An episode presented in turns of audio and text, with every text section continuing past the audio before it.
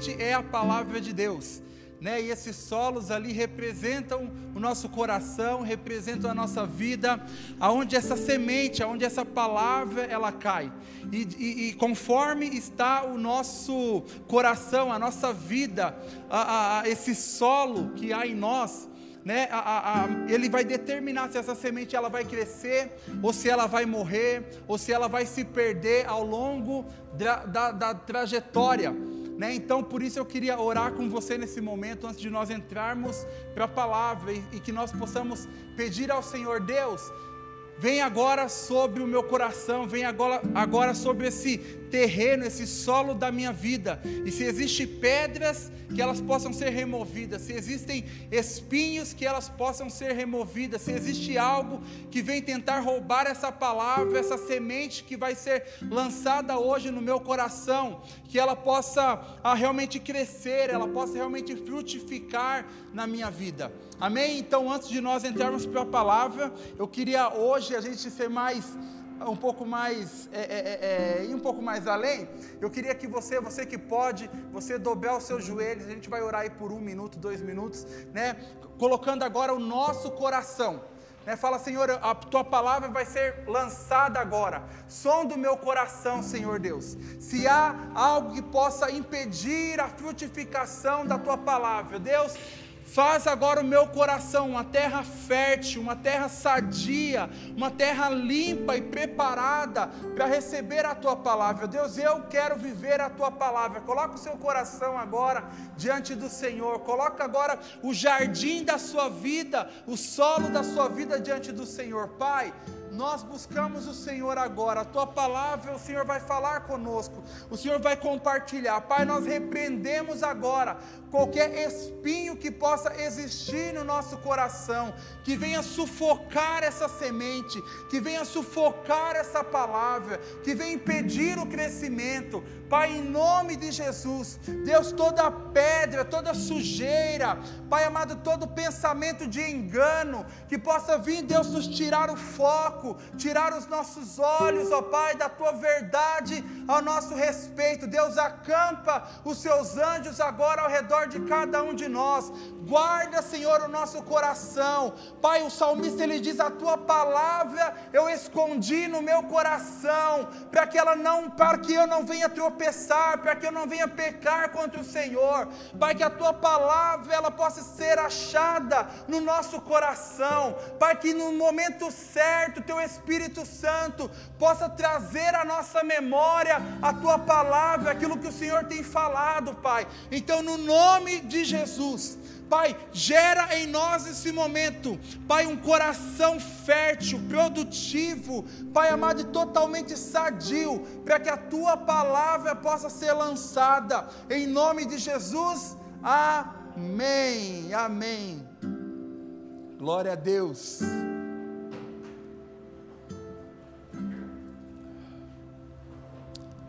Feito isso, Quero que você abra a sua Bíblia em Zacarias capítulo 4. Zacarias, Zacarias é o penúltimo, cap, penúltimo livro, né, do Velho Testamento. Então que você abre aí Zacarias capítulo 4, e eu queria compartilhar com vocês algum, alguns pontos, algumas coisas que Deus é, tem falado conosco já, né, algum, alguns tempos aí. A gente tem aqui as nossas reuniões de oração, quarta-feira. Sexta-feira também a gente se reúne aí para estar tá orando também, né? Uma coisa que a gente faz aqui bastante é orar, né? A gente ora bastante aqui. E o Senhor tem falado algumas coisas e, e nós temos entendido, né? Algo do Senhor para esse próximo ano. Então eu queria aí conforme a gente for falando aqui sobre a palavra, você possa estar atento, né? Porque eu acredito sim que é uma palavra de alinhamento para esse próximo ano nosso. Vamos lá então, Zacarias capítulo 4. Vamos ler aí o, o capítulo 4 e depois a gente vai comentando. Então, Zacarias capítulo 4, ele fala o seguinte: Então o anjo que falava comigo voltou e me despertou como se eu tivesse estado dormindo.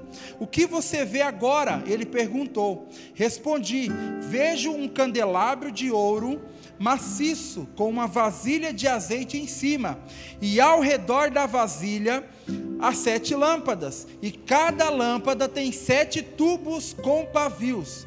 Vejo também duas oliveiras, uma de cada lado da vasilha. Então perguntei ao anjo: O que é isso, meu senhor? Você não sabe? perguntou o anjo. Não, meu senhor, respondi. Então ele me disse: Assim diz o Senhor a Zorobabel: Não por força, nem por poder, mas pelo meu espírito, diz o Senhor dos exércitos. Nada será obstáculo para Zorobabel, nem mesmo uma grande montanha. Diante dele, ela se tornará uma planície, e quando Zorobabel colocar no lugar a última pedra do templo, o povo gritará: é pela graça, é pela graça. Depois recebi outra mensagem do Senhor. Zorobabel lançou os alicerces deste templo e ele o completará. Então vocês saberão que o Senhor dos exércitos me enviou. Não desprezem os começos humildes, pois o Senhor se alegra ao ver a obra começar, ao ver o prumo na mão de Zorobabel. As sete lâmpadas representam os olhos do Senhor que percorrem a terra. Então perguntei ao anjo: O que são as duas oliveiras, uma de cada lado do candelabro? E o e o, e o que são os dois ramos de oliveira que derramam azeite dourado por dois tubos de ouro? Você não sabe? Ele perguntou. Não, meu senhor, respondi. Então ele me disse: Eles representam os dois ungidos que ficam na presença do Senhor de toda a terra. Amém? Então aqui, né, Zacarias, e a gente vê falando sobre Zorobabel, eles estão aqui naquele contexto aonde está tendo a reconstrução, a restauração do templo, a, dos muros, né? E o Senhor então ele começa a falar com Zorobabel, que era um governante ali. O Senhor começa a alinhar, a, a, a posicionar Zorobabel para aquele período de restauração, para aquela obra ah, e tudo mais. Então vamos lá. Eu queria começar então comentando com vocês, falando com vocês aí em cima do versículo 6 né, onde fala: Assim diz o Senhor a Zorobabel. E hoje nós somos, né, o Zorobabel da história. Tá bom? Seu nome a partir de agora é Zorobabel. Olha que nome lindo. Zorobabel. E o Senhor diz o seguinte: não por força, nem por poder, mas pelo meu espírito, é o que o Senhor está falando aqui né, gente? Eu entendo a, a, acerca disso, né? Que chegou um tempo na nossa vida onde nós temos que ir para o tudo ou nada com Deus, né? Ou seja, chegou a hora do tudo ou nada. Ou você decide, ou nós decidimos viver 100% a nossa vida dedicada ao Senhor, né? Ou nós não vamos conseguir sair vitoriosos né? Ou nós desistimos de controlar as situações ao nosso redor, ou nós ficaremos andando em círculo, né? Ou seja, é tudo ou nada. Ou você entrega tudo da sua vida ao Senhor, ou nada acontece. Ou você entrega tudo da sua vida ao Senhor, ou sem chance, sem sucesso, sem vitória. A palavra fala não é por força, não é por violência. O que isso significa? Não é pela sua capacidade, não é pelo seu intelecto, não é pela sua experiência de vida, mas é tudo através do Espírito Santo de Deus. Tudo que você precisa é pelo Espírito Santo de Deus, é dependendo dEle, é confiando nele, é obedecendo a Ele, é esperando nele. Ou seja, é desistir de você, é desistir dos seus próprios planos, mas é falar: Deus, eu entrego toda a minha vida ao Senhor. Ou seja, é o momento de reconhecermos que só venceremos pela ação poderosa do Espírito Santo. Então Deus ele está falando com Zorobabel. Você não vai realizar, você não vai completar essa obra, você não vai con conseguir essa restauração pela sua própria força, Zorobabel, pela sua própria capacidade, mas somente pelo meu espírito. E a pergunta que eu faço para você aqui é a seguinte: o que você acha, aonde você acha que vai chegar sem a ajuda de Deus? É uma pergunta para você. Onde você acha que vai chegar sem a ajuda de Deus? Aonde você acha que vai chegar confiando apenas na força do seu braço? Onde você acha que vai chegar dependendo apenas do seu trabalho, do seu dinheiro, dos seus recursos? Você consegue responder essa pergunta para você mesmo? Diante de Deus? Então, ou seja, você precisa ir para o tudo ou nada. E depender exclusivamente dele.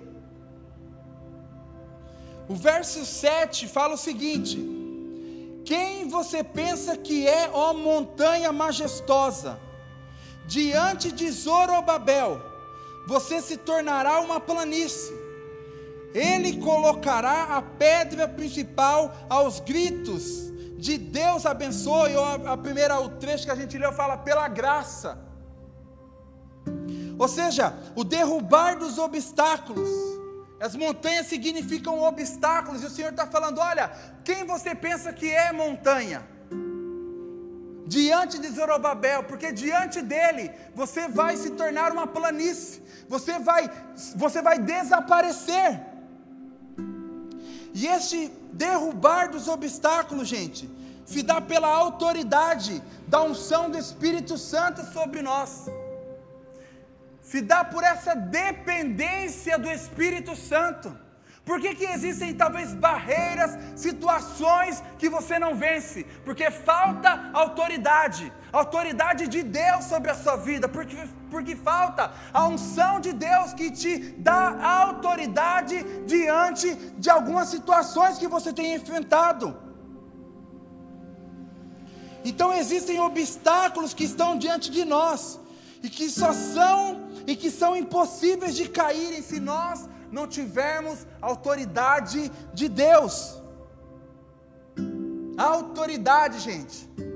Algumas coisas a gente consegue resolver na unção, mas algumas coisas precisam de autoridade.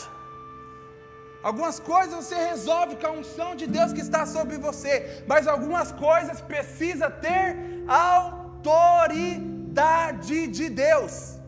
Por que, que aqueles os discípulos de Jesus ali não conseguiram em um determinado momento expulsar um demônio. Eles tinham experiência, eles estavam vendo Cristo ali com eles, eles estavam vendo Cristo realizar. Ninguém até hoje tem mais experiência, né, a, a, do que aqueles homens que estavam com, com Jesus ali. Mas em um determinado momento eles não conseguiram, por quê? Porque necessitava autoridade.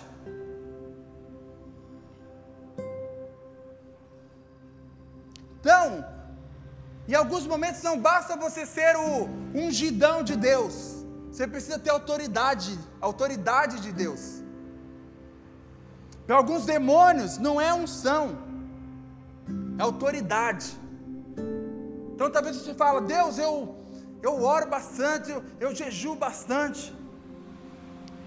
Eu falo para você que o diabo ele não tem medo do seu jejum.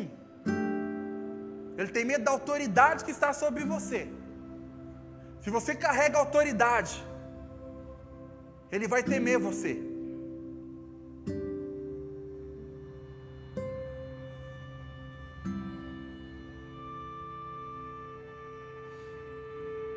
E dentro dessa, desse ponto aqui, né?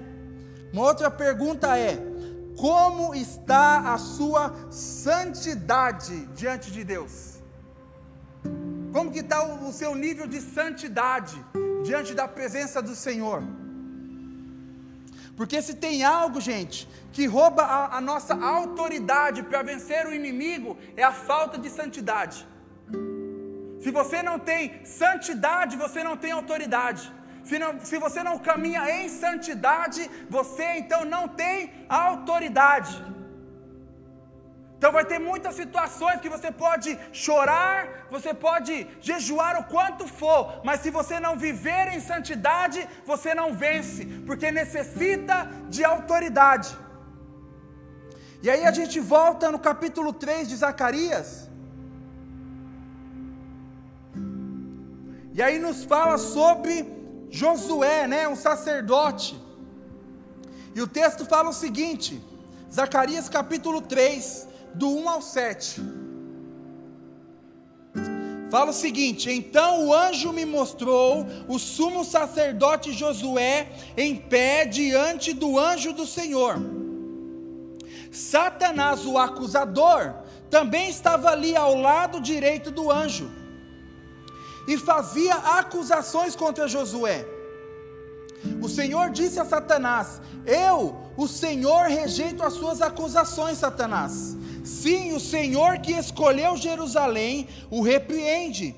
Este homem é como uma brasa tirada do fogo. Josué continuava em pé diante do anjo, e as suas roupas estavam imundas. Então o anjo disse aos que ali estavam: Tire as roupas imundas dele. E voltando-se para Josué, disse: Veja, removi os seus pecados e agora lhes dou roupas de festa. E, e eu disse também: eu disse, também precisam colocar um turbante limpo em sua cabeça. E eles colocaram um turbante limpo na cabeça dele e o vestiram com as roupas novas. E enquanto o anjo do Senhor permanecia ali, então o anjo do Senhor falou solenemente a Josué e disse: Assim diz o Senhor dos Exércitos: Se você andar em meus caminhos e seguir os meus preceitos, receberá autoridade sobre o meu templo e seus pátios deixarei que ande junto aos outros que aqui estão. Então a gente vê ali Josué, né, diante do Senhor, e a gente vê também o diabo, Satanás também ali fazendo o quê? Acusando a Josué. E a palavra fala que Josué estava com as suas roupas sujas, imundas. O que isso representa, gente? Pecado, falta de santidade. E mais adiante a gente vê falando: olha, o turbante de Josué também está sujo, precisa ser trocado. Precisamos colocar nele um turbante limpo. O que representa esse turbante? Representa autoridade. Então, ou seja, Josué também, o seu turbante também estava sujo. E precisava de um turbante novo, de vestes novas. E aí a palavra fala: se você caminhar em obediência pelos meus caminhos, você, você receberá autoridade, eu te darei autoridade. Então nós vemos o acusador diante de Deus, acusando Josué.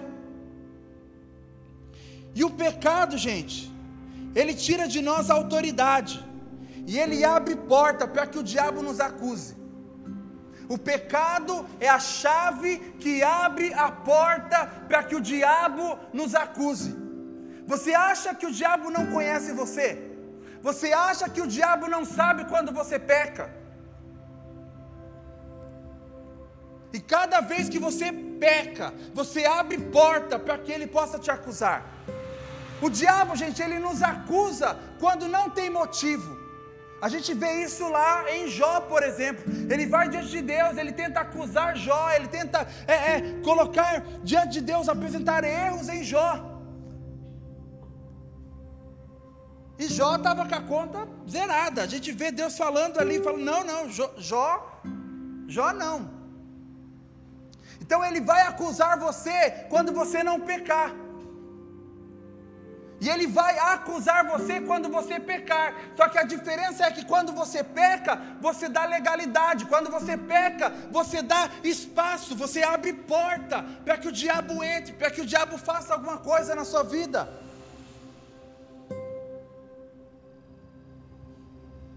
Então você não pode achar ruim se o inimigo, se o diabo entrar na sua vida e fazer dela uma bagunça pois você deu esta legalidade para ele entrar quando você pecou.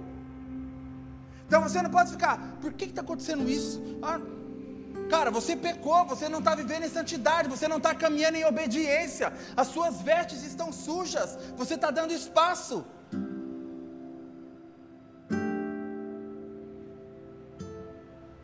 Mas, Existe uma boa notícia no meio de tudo isso. A gente já viu essa boa notícia quando está falando ali. O Senhor está falando: não, vamos trocar as vestes, vamos colocar vestes limpas em Josué, vamos trocar o turbante dele, vamos tirar essa roupa suja. E a boa notícia é que Deus ele pode restaurar a sua santidade e, consequentemente, restituir a autoridade dele sobre a sua vida. Então, se você vai diante do Senhor, se você reconhece o seu erro, se você gera frutos de arrependimento, e o que é frutos de arrependimento, gente? Não é arrependimento após arrependimento, não. É um arrependimento que gera de fato uma mudança na sua postura de vida, que gera uma mudança no seu estilo de vida. Isso é fruto de arrependimento. Arrependimento após arrependimento é remorso é lágrimas de crocodilo. Você pede perdão diante de Deus, você finge e se ilude achando que está arrependido, mas na realidade você só está tentando tapar um buraco ali na sua vida, ficar um pouco melhor para você pecar de novo.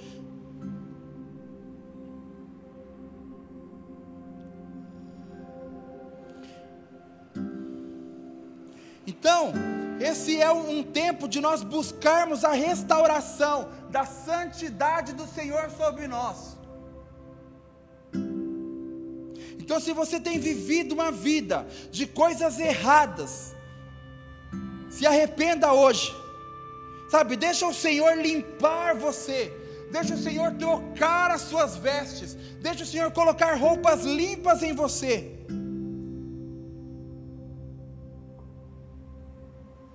E a partir do momento que Deus nos mostra que nós estamos cometendo um erro, gente, nós não temos o direito de continuar errando. A partir do momento em que Deus aponta, né, um erro para você falar, ó, isso aqui está errado, isso aqui não está em concordância com a minha vontade, você não tem mais o direito de continuar naquele erro. Você precisa mudar a, rapidamente.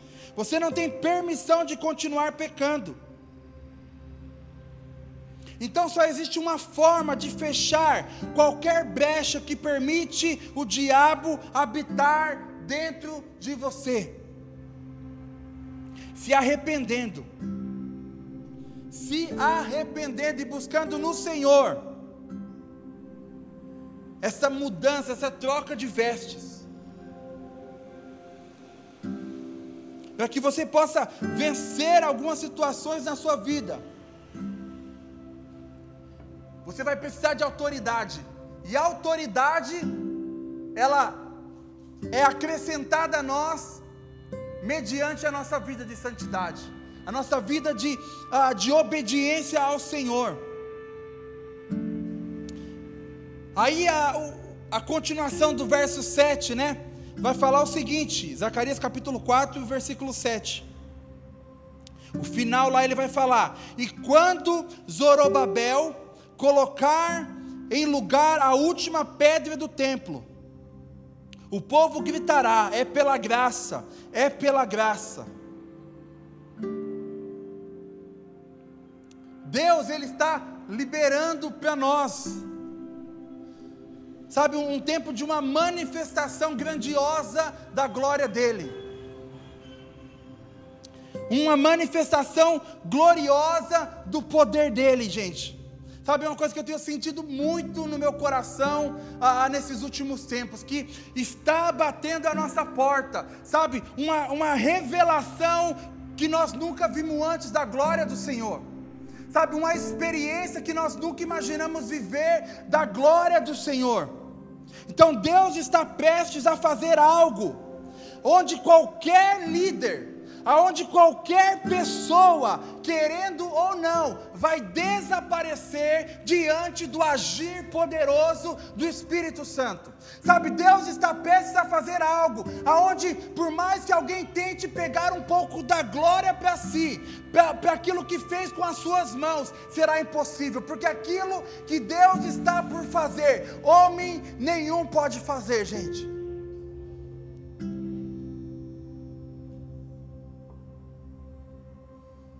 Então nós devemos, sabe, nos preparar para isso, nos preparar para esse tempo, nos preparar para viver o extraordinário de Deus.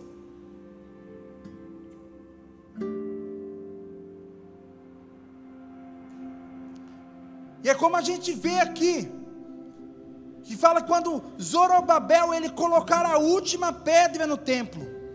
As pessoas elas vão começar a gritar: é pela graça, é pela graça, sabe? Não foi homem nenhum que fez, não é obra do homem, não é pelo, pela influência de ninguém, mas foi algo que Deus fez, que a glória de Deus fez, sabe? Foi o Espírito Santo que moveu, foi o Espírito Santo que agiu, foi o Espírito Santo que guiou, que sustentou e que interviu.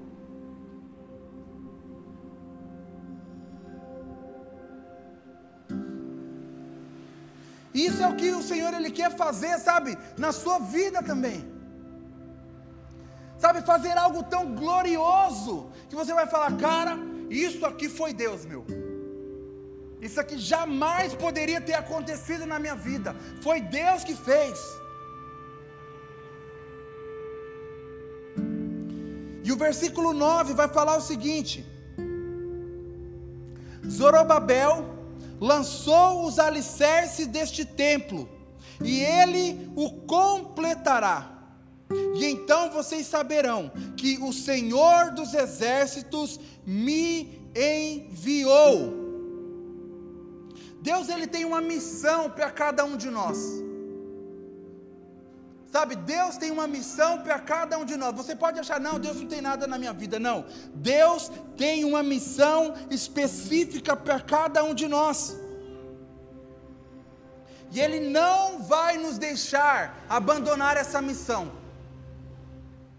Ele não vai deixar você abandonar essa missão. O trecho fala que Zorobabel lançou os alicerces deste templo e ele completará.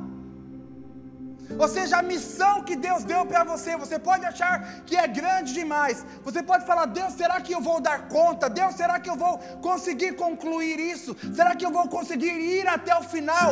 Sim, porque o Espírito Santo não é por força, não é por violência, não é pelo seu poder, mas é pelo Espírito Santo de Deus, e Ele vai ajudar você a completar aquilo que Ele já começou na sua vida aquilo que Deus começou a fazer em nós e através de nós, não vai ficar inacabado. Números 23, 19 fala: Deus não é como os homens que mentem, não é um ser humano que muda de ideia. Quando foi que Deus prometeu e não cumpriu? Ele diz que faz e faz mesmo. Deus diz que faz e ele faz mesmo. Deus não deixa nada pela metade, Deus não deixa nada incompleto. Então, quando você decide caminhar em obediência à palavra de Deus, Ele garante estar com você até o final. Ele garante te sustentar até o final. Então não acha você, não pensa você que você não vai dar conta.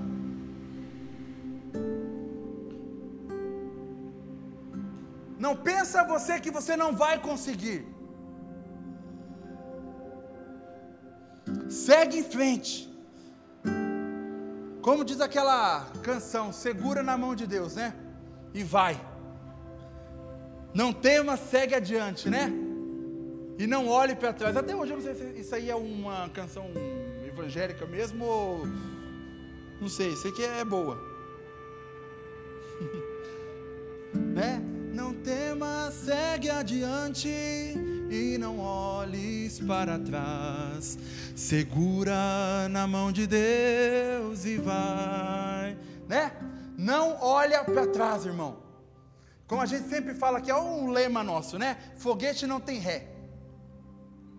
Uma vez que você decidiu servir, uma vez que você de decidiu fazer, uma vez que você decidiu entregar a sua vida para Cristo, sabe? Não temas, segue adiante e não olhe para trás. Por quê? Porque o Senhor vai te ajudar a completar essa obra.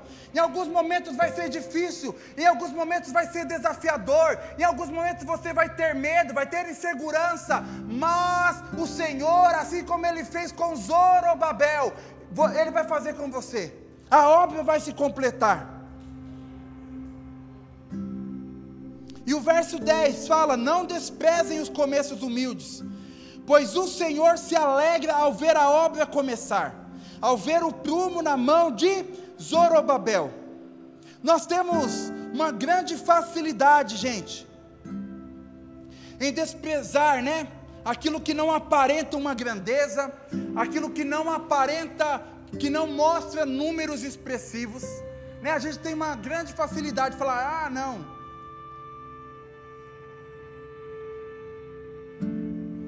Nós ficamos super empolgados, né?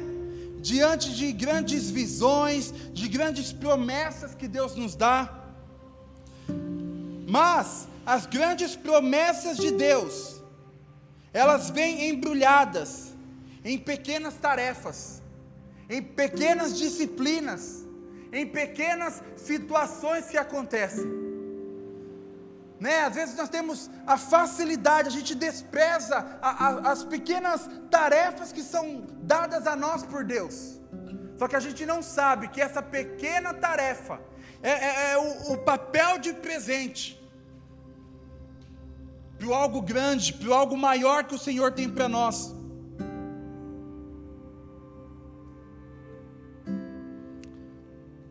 Lá em Ageu capítulo 2, versículo 3, né, esse contexto onde Zorobabel está, dessa restauração do templo, em Ageu, ah, nesse, nesse período, o povo ah, é lançado uma pergunta e ali fala sobre aquilo que estava no coração das pessoas. Fala: quem de vocês viu este templo? Que Zorobabel está empenhado né, em restaurar também. Quem de vocês viu este templo em seu primeiro esplendor? Comparado a ele, não é como nada o que vocês veem agora. E muitos ali, nesse processo de restauração, falavam: cara, de verdade, eu já vi coisa melhor do que isso. Eu já vi coisa muito mais grandiosa do que isso. Eu já vi estruturas muito maiores do que essa. E talvez você olhe para o momento que você está agora na sua vida. Talvez você olhe para os lugares, para as situações que estão diante de você, e talvez lá no seu coração assim há um tipo de rejeição, de desprezo. Porque aquilo que você já viveu no passado parecia ser algo muito melhor. Mas sabe por que Deus faz isso? É para mostrar para nós que a estrutura, que a grandeza, que as belas palavras, que as belas aparências são apenas latas vazias sem a presença de Deus. O que é uma, uma, uma lata vazia? Só faz barulho. Pode ser bonito por fora, pode ter um bom designer por fora, mas não tem nada dentro. E muitas pessoas têm caminhado atrás de latas vazias. Eu olho, a estrutura é boa. Eu olho, é boa. Ah, eu olho, fala bem. Ah, se veste bem. Lata vazia. Então, a matéria-prima para Deus fazer grandes coisas, gente, são as pequenas coisas. Todo mundo aqui já recebeu uma palavra de Deus. Todo mundo aqui já ouviu e carrega milhares de promessas de Deus, visões que Deus deu para você. É ou não é? Então aqui vocês foram embora. E o que são essas promessas, né? As visões, aquilo que o Senhor já falou com você.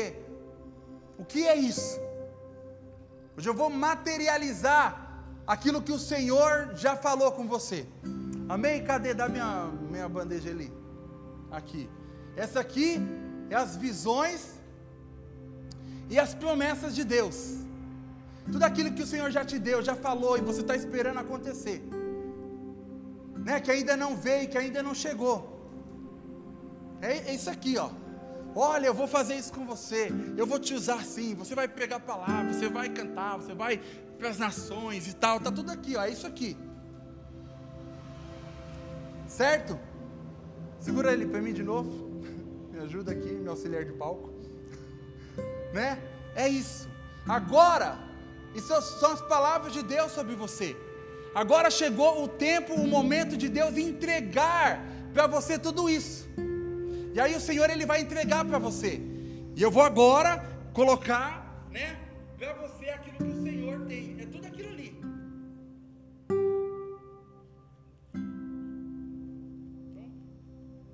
Eu vou achar.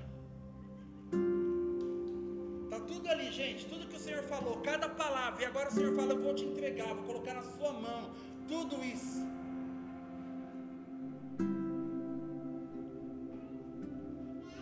isso aqui. Tudo aquilo é isso aqui. E sabe o que é isso?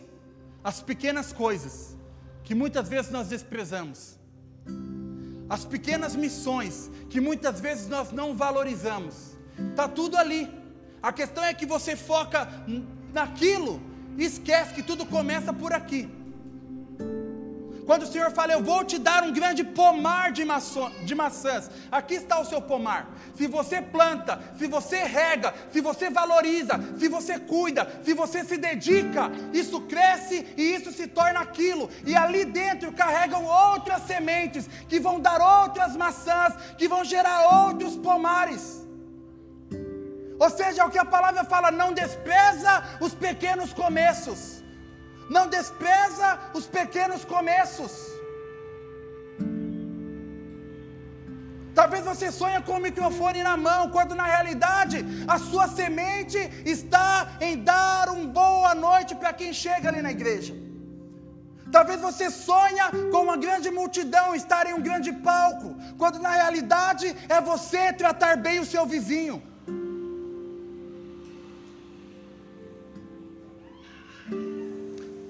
Toda a promessa de Deus vem embrulhada em uma pequena semente.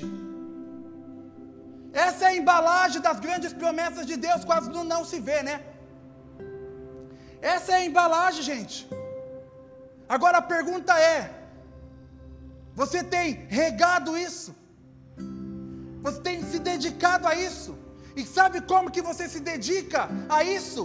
Vivendo isso como se fosse aquilo. Sabe como você se rega isso, vivendo isso, valorizando isso, como se fosse aquilo.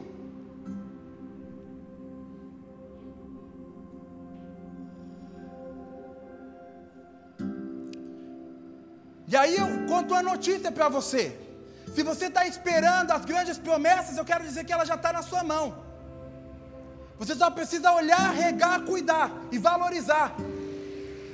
O que está na sua mão hoje para você fazer, faça. O que você pode fazer hoje, faça. Como você pode servir hoje, sirva. Se você está esperando um título, você está enganado, porque esse título não vem. Enquanto você não viver a realidade do que você tem hoje. Davi ele recebeu lá uma unção longe de todo o resto do povo. Mas ele continuou vivendo a sua vida, cuidando das suas ovelhas, como se nada ainda tivesse acontecido. Talvez o coração de Davi já estava olhando para aquilo, mas ele estava já vivendo aquilo, ainda ali cuidando das suas pequenas ovelhas. E se ele não valorizasse isso, ele não se tornaria rei porque a semente dele era cuidar ali das suas ovelhas, era talvez ficar ali, viver um tempo no anonimato.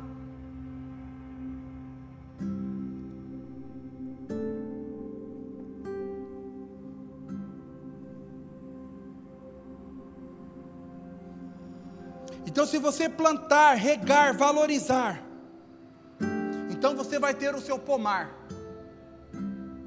Então você vai ter, sei lá, talvez você vai ser aí um grande produtor de maçãs. O rei do gado das maçãs.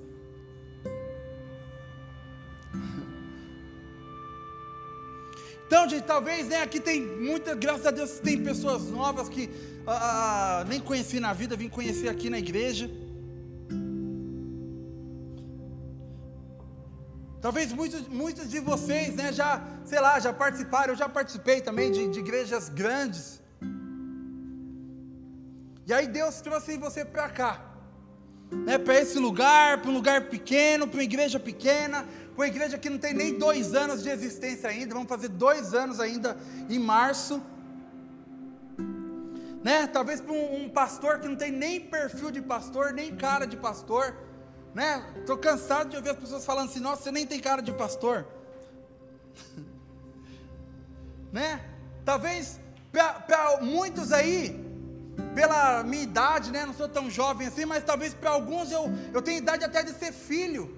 E agora o Senhor fala, cara, ó, isso aí vai ser seu pastor. Fala, ah Deus, mas será que vai dar certo? É mais novo que eu. Mas não é por força, não é por violência, mas é pelo Espírito de Deus. E por que, que Deus talvez faz algumas mudanças assim na nossa vida, gente? Por que, que Deus faz algumas coisas assim na nossa vida? para mostrar que não faz, que ele não faz as coisas segundo o padrão humano, mas segundo o padrão dos céus.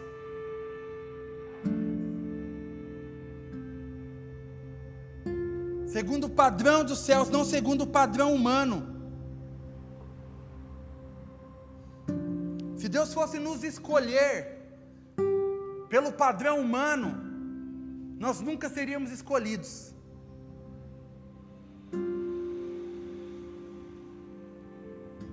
se, sei lá, né, eu, eu olho para mim, eu falo que acho que nem eu me escolheria para fazer alguma coisa no reino.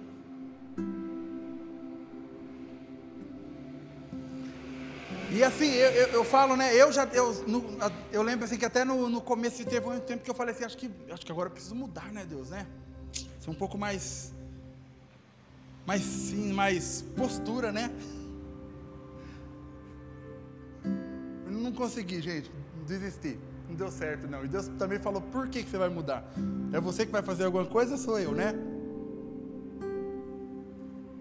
Então, valoriza as pequenas coisas, gente.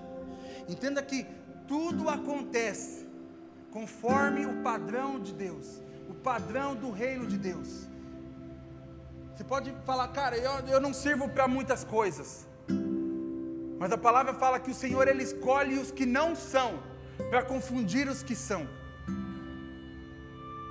Deus ele vai escolher você mesmo. E o Senhor ele está num tempo onde ele vai começar a levantar pessoas que vão confundir muitas outras pessoas. Que talvez vão falar quem ele pensa que é, quem ela pensa que é, aonde ela acha que vai desse jeito, com esse pensamento, com, com, com, com essa forma de ser. Deus está levantando os que não são para confundir aqueles que são. Deus está fazendo de forma louca para confundir os sábios.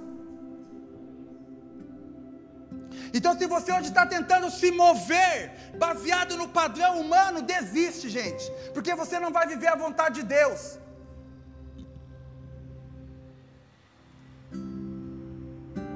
Não importa o que vão pensar de mim, eu quero é Deus. Acho que quiser, penso o que quiser, eu estou nem aí. Eu estou seguindo a vontade de Deus. Quer gostar, gosta, não estou nem aí, eu estou seguindo a vontade de Deus.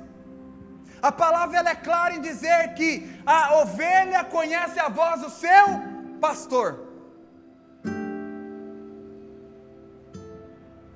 Vamos lá. Versículo 11, Zacarias 4, fala o seguinte: Então perguntei ao anjo: O que são as duas oliveiras, uma de cada lado do candelabro? E o que são os dois ramos de oliveira que derramam azeite dourado por dois tubos de ouro? Você não sabe? Ele perguntou. Não, meu senhor. E eu respondi. Então ele me disse. Respondi, né? Então ele me disse: Eles representam os dois ungidos que ficam na presença do Senhor de toda a terra. Aqui está falando sobre é, o sacerdote Josué, sobre Zacarias. Está falando quem são esses ungidos quem são esses, essas pessoas ungidas? Está falando, esses são o sacerdote Josué e Zorobabel. E eles ficam aonde? Na presença do Senhor, gente. Eu quero falar, sabe qual é o segredo para que você possa viver tudo que Deus tem para você? O que, que você precisa fazer? Ficar na presença do Senhor. Ficar na presença do Senhor. Quando Deus ele foi entregar as leis a Moisés, Moisés, Moisés, Moisés, né? É, eu sempre confundo Moisés com Abraão, é. Sempre fico na dúvida. Então, quando ele foi entregar a, a, as leis a Moisés, a palavra fala que Moisés, ele ficou na presença do Senhor, e ali Deus entregou.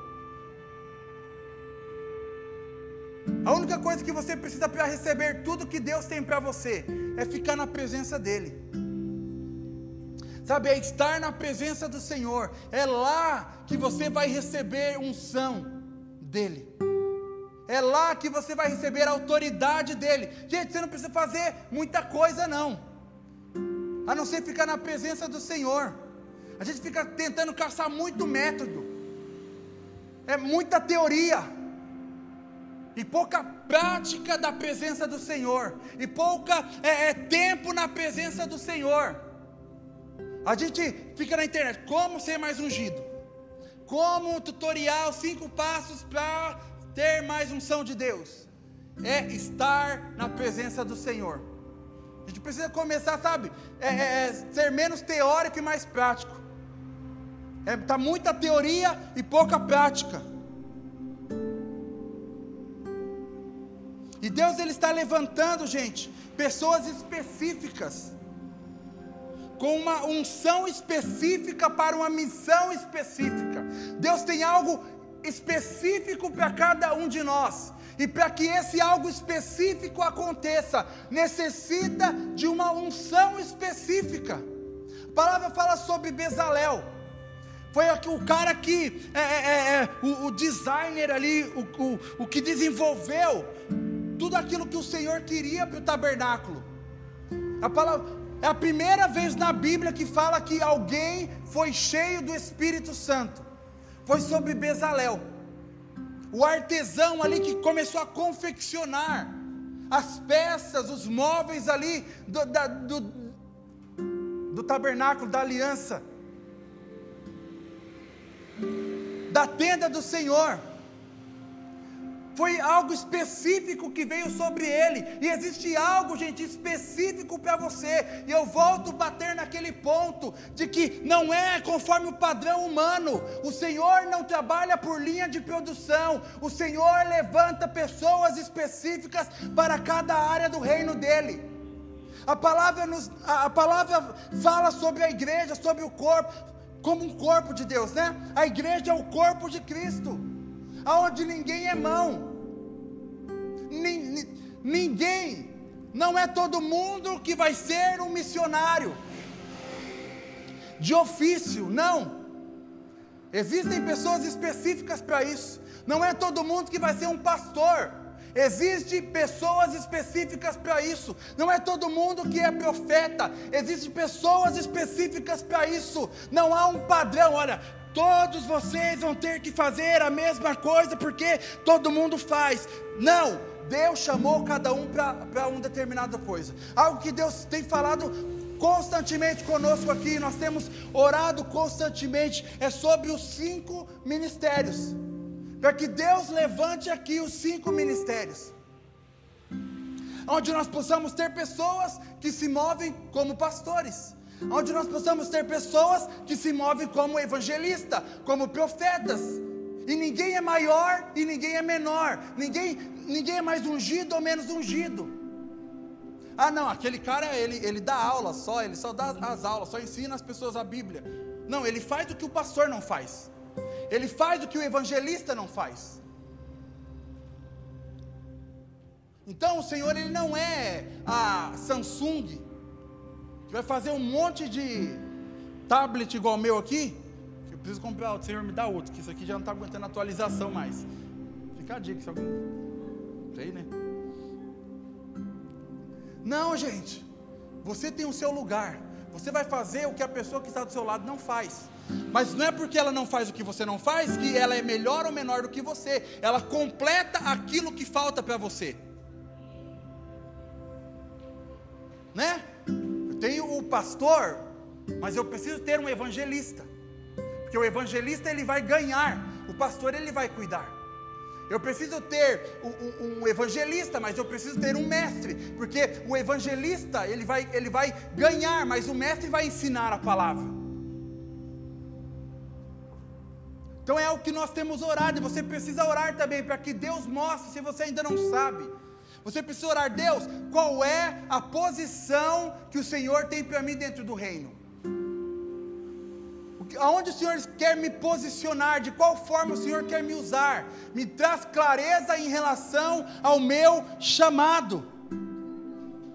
Porque às vezes a gente vê outras pessoas fazendo, desenvolvendo, você acha que o problema está em você, o problema não está em você. Você precisa entender o que Deus quer para você. Então, vamos lá, 2022 é um ano, gente, de decisão.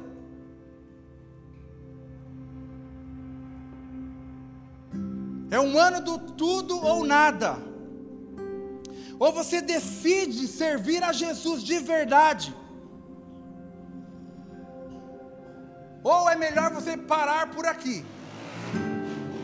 Né? Desculpa por ser tão agressivo assim, mas é a realidade. Ou você para de tentar se iludir achando que você está fazendo o melhor para Deus ou você para, porque às vezes nós tentamos nos iludir. Eu estou fazendo o meu melhor, Deus. O Senhor sabe que eu trabalho, o Senhor sabe que eu, eu estudo, eu tô, estou tô me dedicando ao máximo. Não, velho, para de se iludir.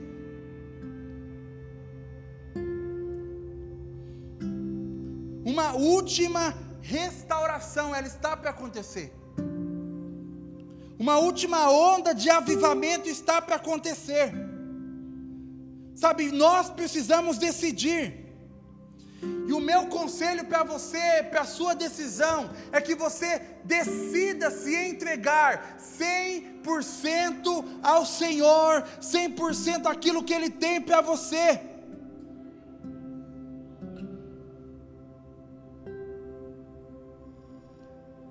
Isso Deus não vai fazer por você, Deus não vai decidir por você. Você precisa decidir. Você precisa escolher o que você quer para você, para a sua vida. Deus, eu vou viver tudo aquilo que o Senhor tem para mim. Eu vou atrás daquilo que o Senhor tem para a minha vida. Sabe, aquilo que, eu já falei isso aqui, né? Aquilo que você precisa, Deus vai te dar. Mas aquilo que você quer, você vai ter que correr atrás, irmão. Você vai ter que ir à luta, você vai ter que orar, você vai ter que jejuar, você vai ter que pagar o preço.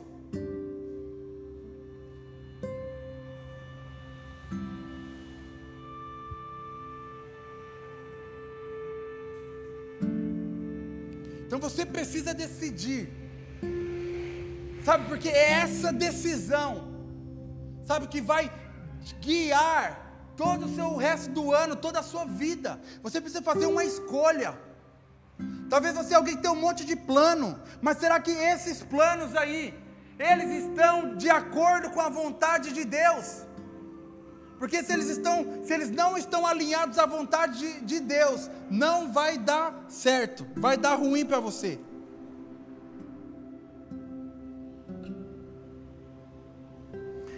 Sabe, eu eu tomei uma decisão na minha vida. Eu, a minha família, né? Tamires, o Caio. A gente decidiu pelo Caio, né?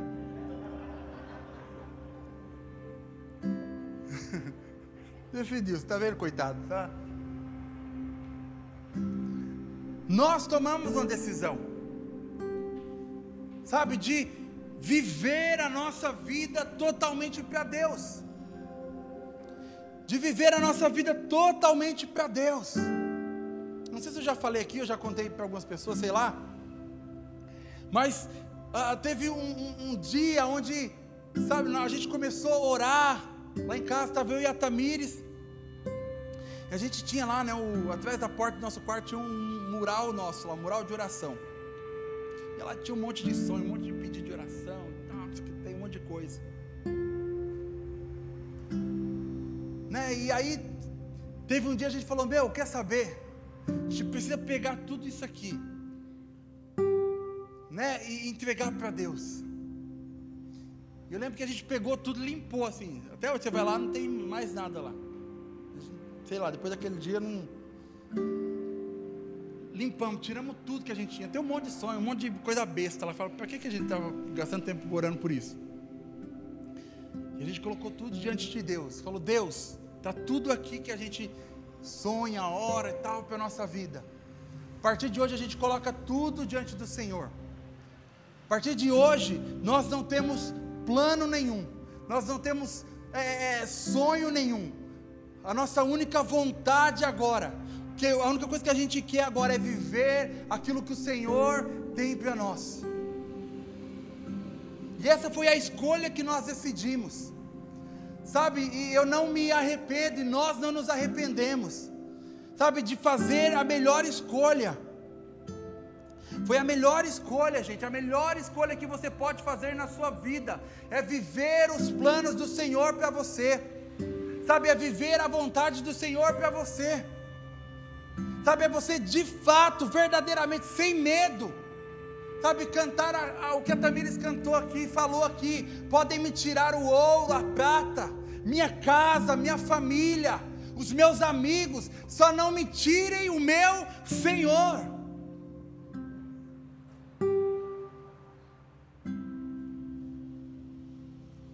A gente precisa entender isso. É como a palavra fala quando o discípulo Pedro ele fala: Senhor, para onde eu vou? Se só o Senhor tem palavras de vida eterna. Jesus deu a opção para os discípulos falarem: Olha, podem ir embora.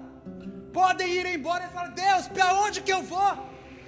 Se a vida está no Senhor, se a alegria está no Senhor, se a esperança está no Senhor, eu não tenho outra escolha. Gente, é o tempo de decisão. Ou você decide viver para Cristo, ou é melhor você abandonar e ir embora.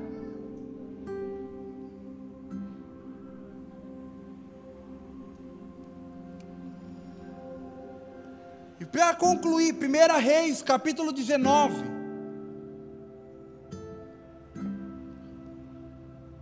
Primeira Reis, capítulo 19, versículo 19 fala o seguinte: Elias partiu e encontrou Eliseu, filho de Safate, arando um campo. Havia doze parelhas de bois no campo. E Eliseu arava com a última parelha. Elias se aproximou de Eliseu, lançou a sua capa sobre os ombros dele e continuou a caminhar. Eliseu deixou os bois ali, correu atrás de Elias e disse: Primeiro, deixe-me dar um beijo de despedida em meu pai e em minha mãe, então o seguirei. E Elias respondeu: Pode voltar, mas pense no que lhe fiz. Elias voltou para sua parelha de bois e os matou. Usou a madeira do arado para fazer fogo e assar a carne. Distribuiu a carne para o povo da cidade, e todos eles comeram. E então Elias partiu com eles como o seu ajudante. Então o que, que Elias fez? Cara, queimou tudo, deixou tudo para viver o chamado dele Deixou, preciso deixar meu pai e minha mãe, eu vou deixar. Preciso deixar minha eu vou deixar, mas eu vou viver o que Deus tem para minha vida. Eu vou viver a vontade do Senhor. O que eu preciso deixar, Deus, eu vou deixar.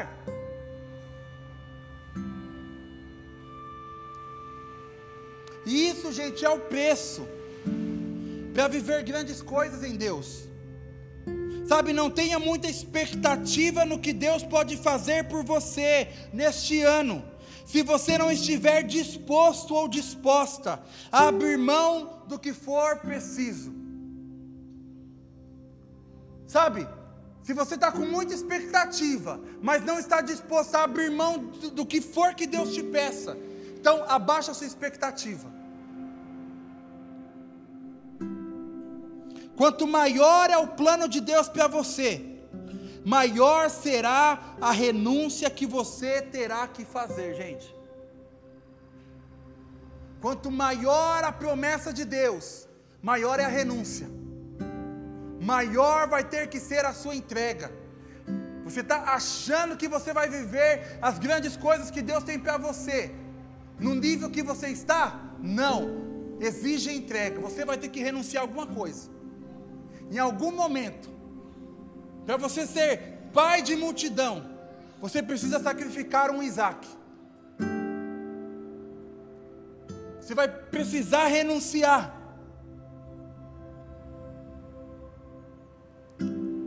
E o que você decide? O que você decide hoje? Você vai para o tudo ou nada. Você vai pegar suas coisas aqui, fala, deixa quieto. Eu vou falar para você uma coisa que Deus falou comigo quando a gente estava no processo pra, da igreja, né? Quando Deus começou a falar comigo e eu entrei em parafuso, né? Eu falei para algumas pessoas, entrando em parafuso, Deus falando tal, eu falo, Deus, não. Até que um dia Deus falou para mim, falou: "Olha, você decide. Se você ficar, eu te abençoo. Se você ir, eu te abençoo. Só que a questão é, se você for, tem coisas muito maiores para você viver. A decisão é sua, gente. Não tem maldição se você não decidir viver aquilo que o Senhor tem. Está tudo bem, está tudo tranquilo. Você vai seguir a sua vida como um ser humano qualquer, normal. A questão é se você decidir viver a vontade dEle, tem coisas muito maiores para você viver. Sabe, não seja refém de pessoas. Ontem mesmo a gente estava conversando aqui e tal. Falando de pessoas que às vezes é, é, é deixam de tomar alguma decisão porque acha que deve algo para alguém. Não.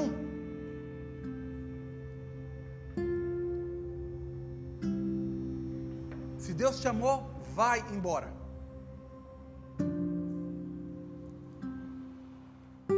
Né? Se Deus chamou, vai embora. Queima a sua carroça. Dá tchau para quem precisa você dar tchau. Se entender, beleza. Se não entender, tá tudo bem também. Né? Não se preocupe se as pessoas não entenderem uma coisa que Deus falou só para você. Deus falou para você. Quem tem que entender é você, não as pessoas. Tá tudo certo. Beijo. E é isso, gente. É um tempo de decisão, é um ano de decisão. A gente vê que a cada dia as coisas se tornam mais difíceis. O Senhor ele está batendo a porta, o tempo está, está, está se esgotando e você precisa decidir o que precisa ser restaurado em você. Se você precisa hoje buscar uma santidade do Senhor, se posicione e fala: Deus, eu reconheço o meu erro, eu reconheço o meu pecado, eu me arrependo da, das coisas erradas que eu fiz. Deus, limpa hoje as minhas vestes, troca hoje as minhas vestes, fecha hoje qualquer porta que está aberta para que o diabo venha entrar e bagunçar a minha vida. Pai, em nome de Jesus, eu entrego a minha vida. Vem com a tua santificação, com a tua restauração, me concede autoridade, me concede é, é, unção, me concede realmente força, capacidade de viver a, a, sua vontade. Sabe, talvez você fala, Deus, eu não me acho digno a isso, Deus, eu não me acho apto a isso, eu não me acho capaz de viver isso, isso, mas o Senhor está falando: eis-me aqui, Senhor Deus. Eu entrego a minha vida, eu jogo fora os meus planos, eu jogo fora os meus sonhos, eu faço da sua vida a minha vida, os teus sonhos os meus sonhos, os teus planos os meus planos.